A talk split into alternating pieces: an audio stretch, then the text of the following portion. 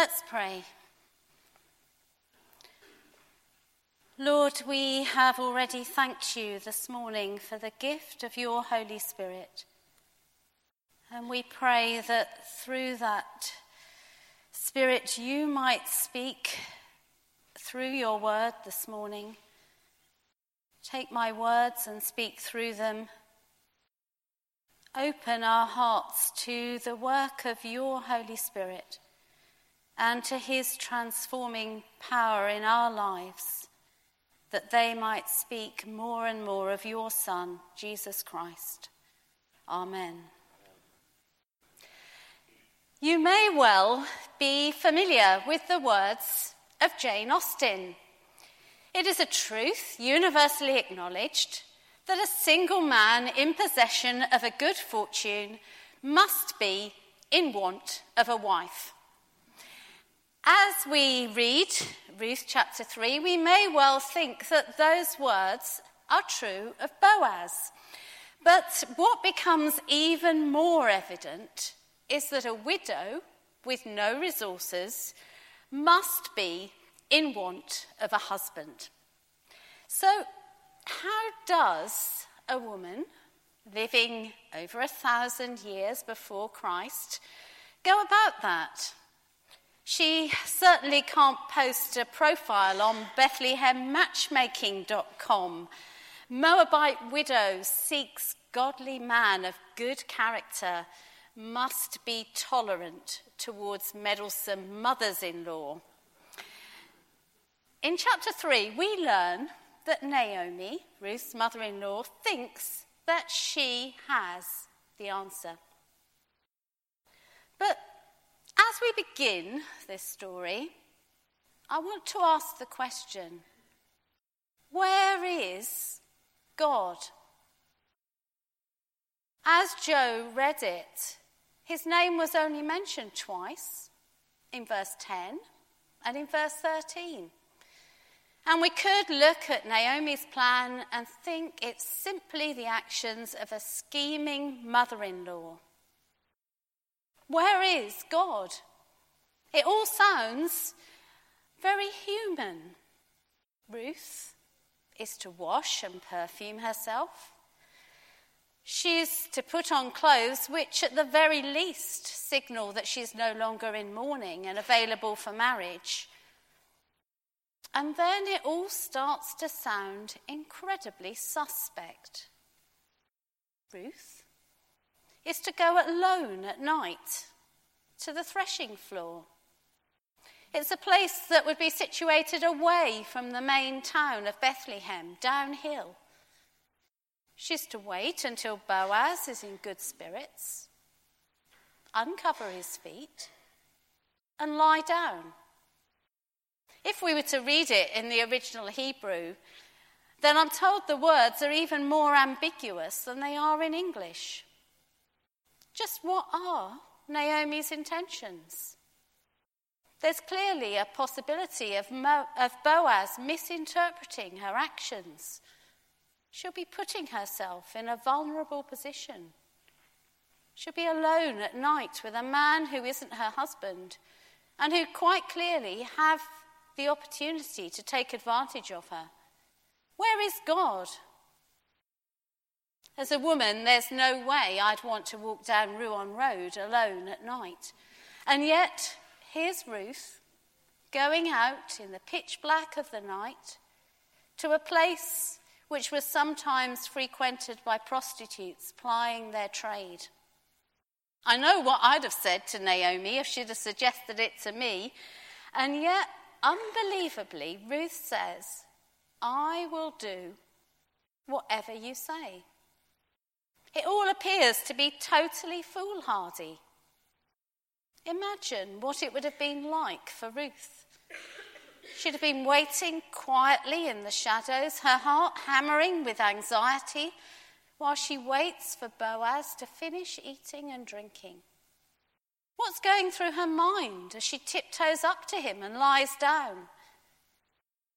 And then comes the moment when Boaz wakes, startled. We've got those words. The man turned and discovered a woman at his feet.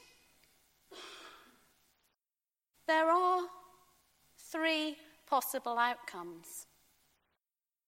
Those words, man and woman, instead of their names, Boaz and Ruth, just stops us short and reminds us that actually Boaz has got the opportunity there to take advantage of Ruth. Or Boaz could see Ruth as an immoral woman and shoo her away. Or maybe he just might recognize that it's a request for marriage. However, you look at it, it's totally unconventional. I suspect, as I look around here, there are very few women who propose to their husbands, if any. And yet, before Women's Lib, we've got a woman proposing marriage to a man, a Gentile asking a Jew, a younger person asking an older one, someone of no resources asking a landowner. How can God be in this bizarre situation? But I'd like us to step back and just look at those verses again. Is it possible that God's work is hidden and yet present? So let's take some time just to look at each of those three main characters in turn. First, Naomi. If you were here at the beginning of our series, you'll remember that at the start of chapter one, she was full of bitterness. She was all too ready to accuse God of bringing misfortune on her. It's Ruth who suggests she goes with Naomi to Bethlehem. It's Ruth, not Naomi, who suggests that she should glean in order to provide for them. And somehow, as Jonathan told us last week, Ruth just happens to glean in Boaz's field, the one person who has the potential to help them. And suddenly, she's not just thinking of herself. We find her praying for God's blessing on Boaz she begins to realize that God hasn't forgotten her. It's not chance that Ruth chose Boaz's field. God is at work. And as her trust in God begins to grow, she starts to focus on Ruth's plight and not her own. She's already prayed in chapter 1, verse 9, that God will provide Ruth with a husband. Now Ruth's in an even worse position. She's a foreigner in the land of Israel. When Naomi dies, she's going to be left as a lonely, despised Moabite. She needs a husband. And Naomi encourages Ruth to push that door that God seems to be opening. She knows that when we start to see God at work, sometimes we need to have the courage to take that leap of faith. I wonder if sometimes we sit back passively and we wait for God to be a bit like the insistent voice of my sat nav in my car. As we seek God's guidance, He gives us signposts. He doesn't give us a sat nav that shows us the whole route ahead of us. And it's as we follow those signposts by faith that our trust in God deepens and grows. Yes, of course, Naomi's plan looks risky, but she's confident in the character of Boaz, and more than that, she has total confidence in the God she's already begun to see at work. His hidden hand is there, it's in Naomi's love and concern for her daughter in law. It's in her willingness to take a step of faith. and if we look at Ruth, we can see God's hidden work in her life too. You'll remember that in chapter 1, Ruth gives herself to God as she says, Your God will be my God. And no, we don't find words of prayer on her lips, but her behaviour shows her living out that commitment to God in her everyday life.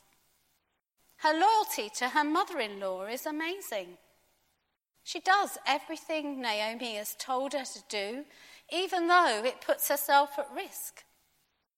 Or at least, she does almost everything Naomi tells her to do. I wonder if you noticed where she deviates from Naomi's instructions. Naomi told her to wait until Boaz tells her what to do. But in fact, she takes the initiative. And she says in verse 9, Spread the corner of your garment over me, since you are a kinsman redeemer. We all know that English can be a bit confusing. I'm sure our refugee friends would agree. We have words that have two meanings. I could ask you to cut your nails or to fetch me a hammer and nails.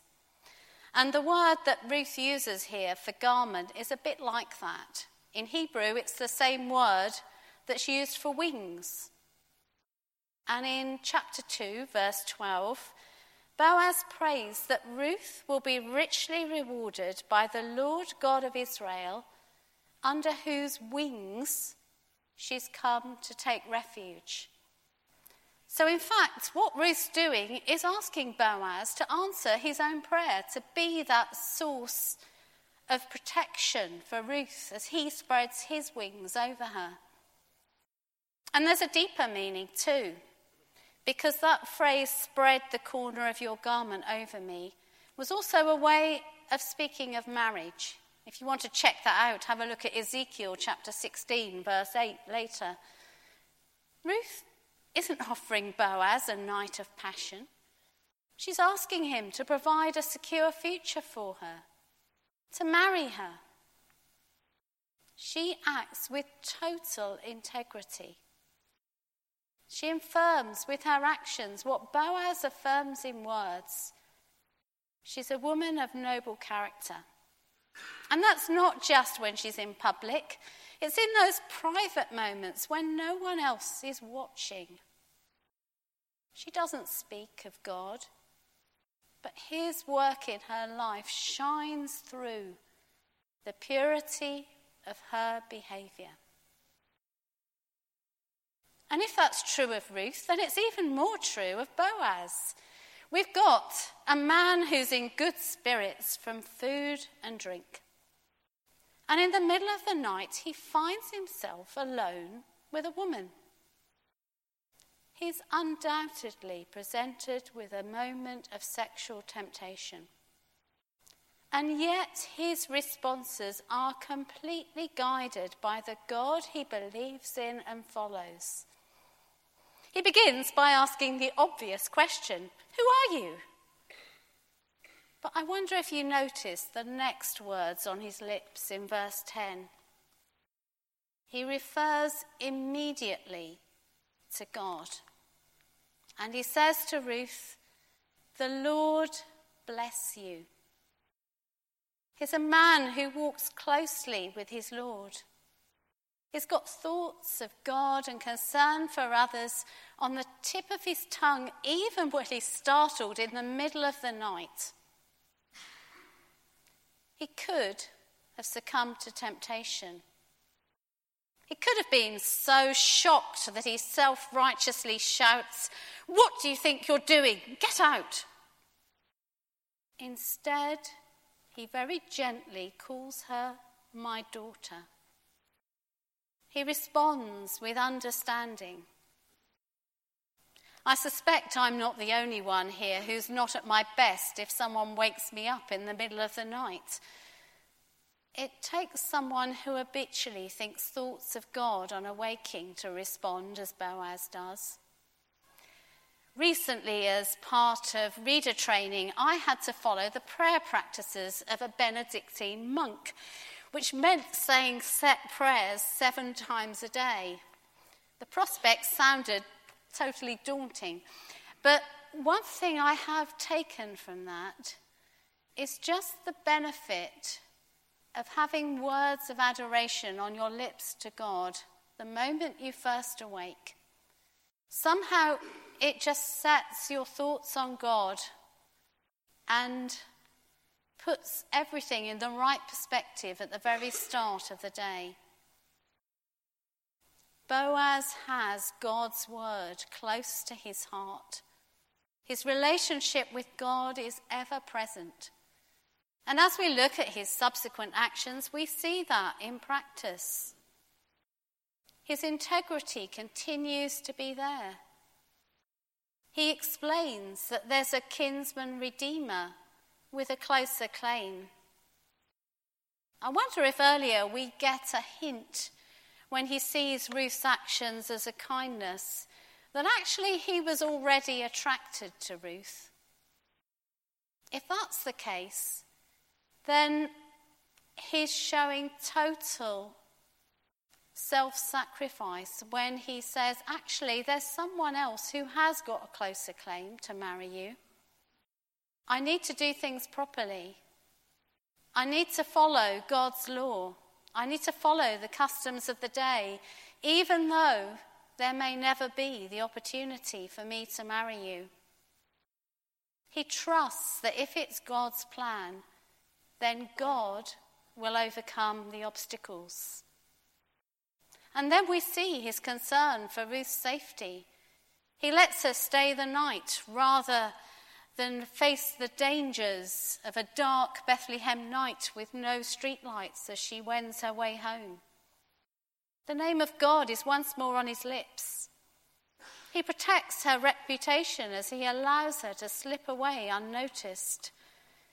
And we see his sheer generosity as he gives her six measures of barley. He is, as chapter 2 tells us, a man of extraordinary character whose actions reflect the very kindness of God Himself. So, if we go back to that original question, where is God? The answer has got to be surely that we see His presence in the lives of His people, and especially in the total integrity of Ruth and Boaz. God is revealed in his people. And his hand is there too, guiding the outcome. If you have a look at verses 16, 17, and 18, the last three verses of the chapter, we can see his hidden hand. Naomi says in chapter 1 that she went away full, but the Lord has brought me back empty. There's an echo of that in verse 17, which tells us that Boaz didn't want Ruth to go back to her mother in law empty handed. Yes, we're left on that cliffhanger, but somehow we know that God is at work. He's transforming emptiness to fullness. Through the actions of Boaz, yes, but through his own faithfulness to his people. And he's there at a deeper level too, transforming emptiness to fullness. Because as we'll discover as we read on in the book of Ruth, it's not just a story about one man and one woman, one Jew and one Gentile. God is there behind the scenes, guiding his whole plan of salvation. A plan that includes all men and all women, all Jews and all Gentiles. A plan that makes it possible for you and for me to experience life in all its fullness. And so we may read the book of Ruth and ask the question, where is God? But if we've got eyes to see, He's there. I wonder if you're sitting there today thinking, where's God in my life? Where is he in the world today? Then ask him to open your eyes so that you might see he's already provided your very own kinsman redeemer, his son, Jesus. He became one of us. He gave his life, as we'll remember later. Why? To transform you from emptiness to fullness. And for those of us who are Christians, people will look at us and they'll ask that question Where is God? They look at our lives. They listen to the words on our lips. They watch us in those moments when we're most vulnerable, when we think no one else is watching, when we're feeling tired. And yet, all of us know, even though Christ's death makes us holy in God's sight, we're not able to live completely holy lives day by day. But the Bible does assure us that when we give our lives to Christ, He begins a process in us, a process that transforms us into His likeness with ever increasing glory. No, of course, it's not something we can ever achieve on our own. It's something that's never complete on this earth. It requires us to store God's word in our hearts, to pray that the Holy Spirit might produce in us the fruit of love, joy, peace, patience, kindness, goodness, faithfulness, gentleness, and self control. Archbishop Temple once said, It's no good giving me a play like Hamlet or King Lear and telling me to write a play like that. Shakespeare could do it. I can't. And it's no good showing me a life like the life of Jesus and telling me to live a life like that. Jesus could do it. I can't. But if the genius of Shakespeare could come and live in me, then I could write plays like this. And if the Spirit could come into me, then I could live a life like His. When those around us ask the question, Where's God? May they see Christ Jesus in us by the grace of God and the power of the Holy Spirit.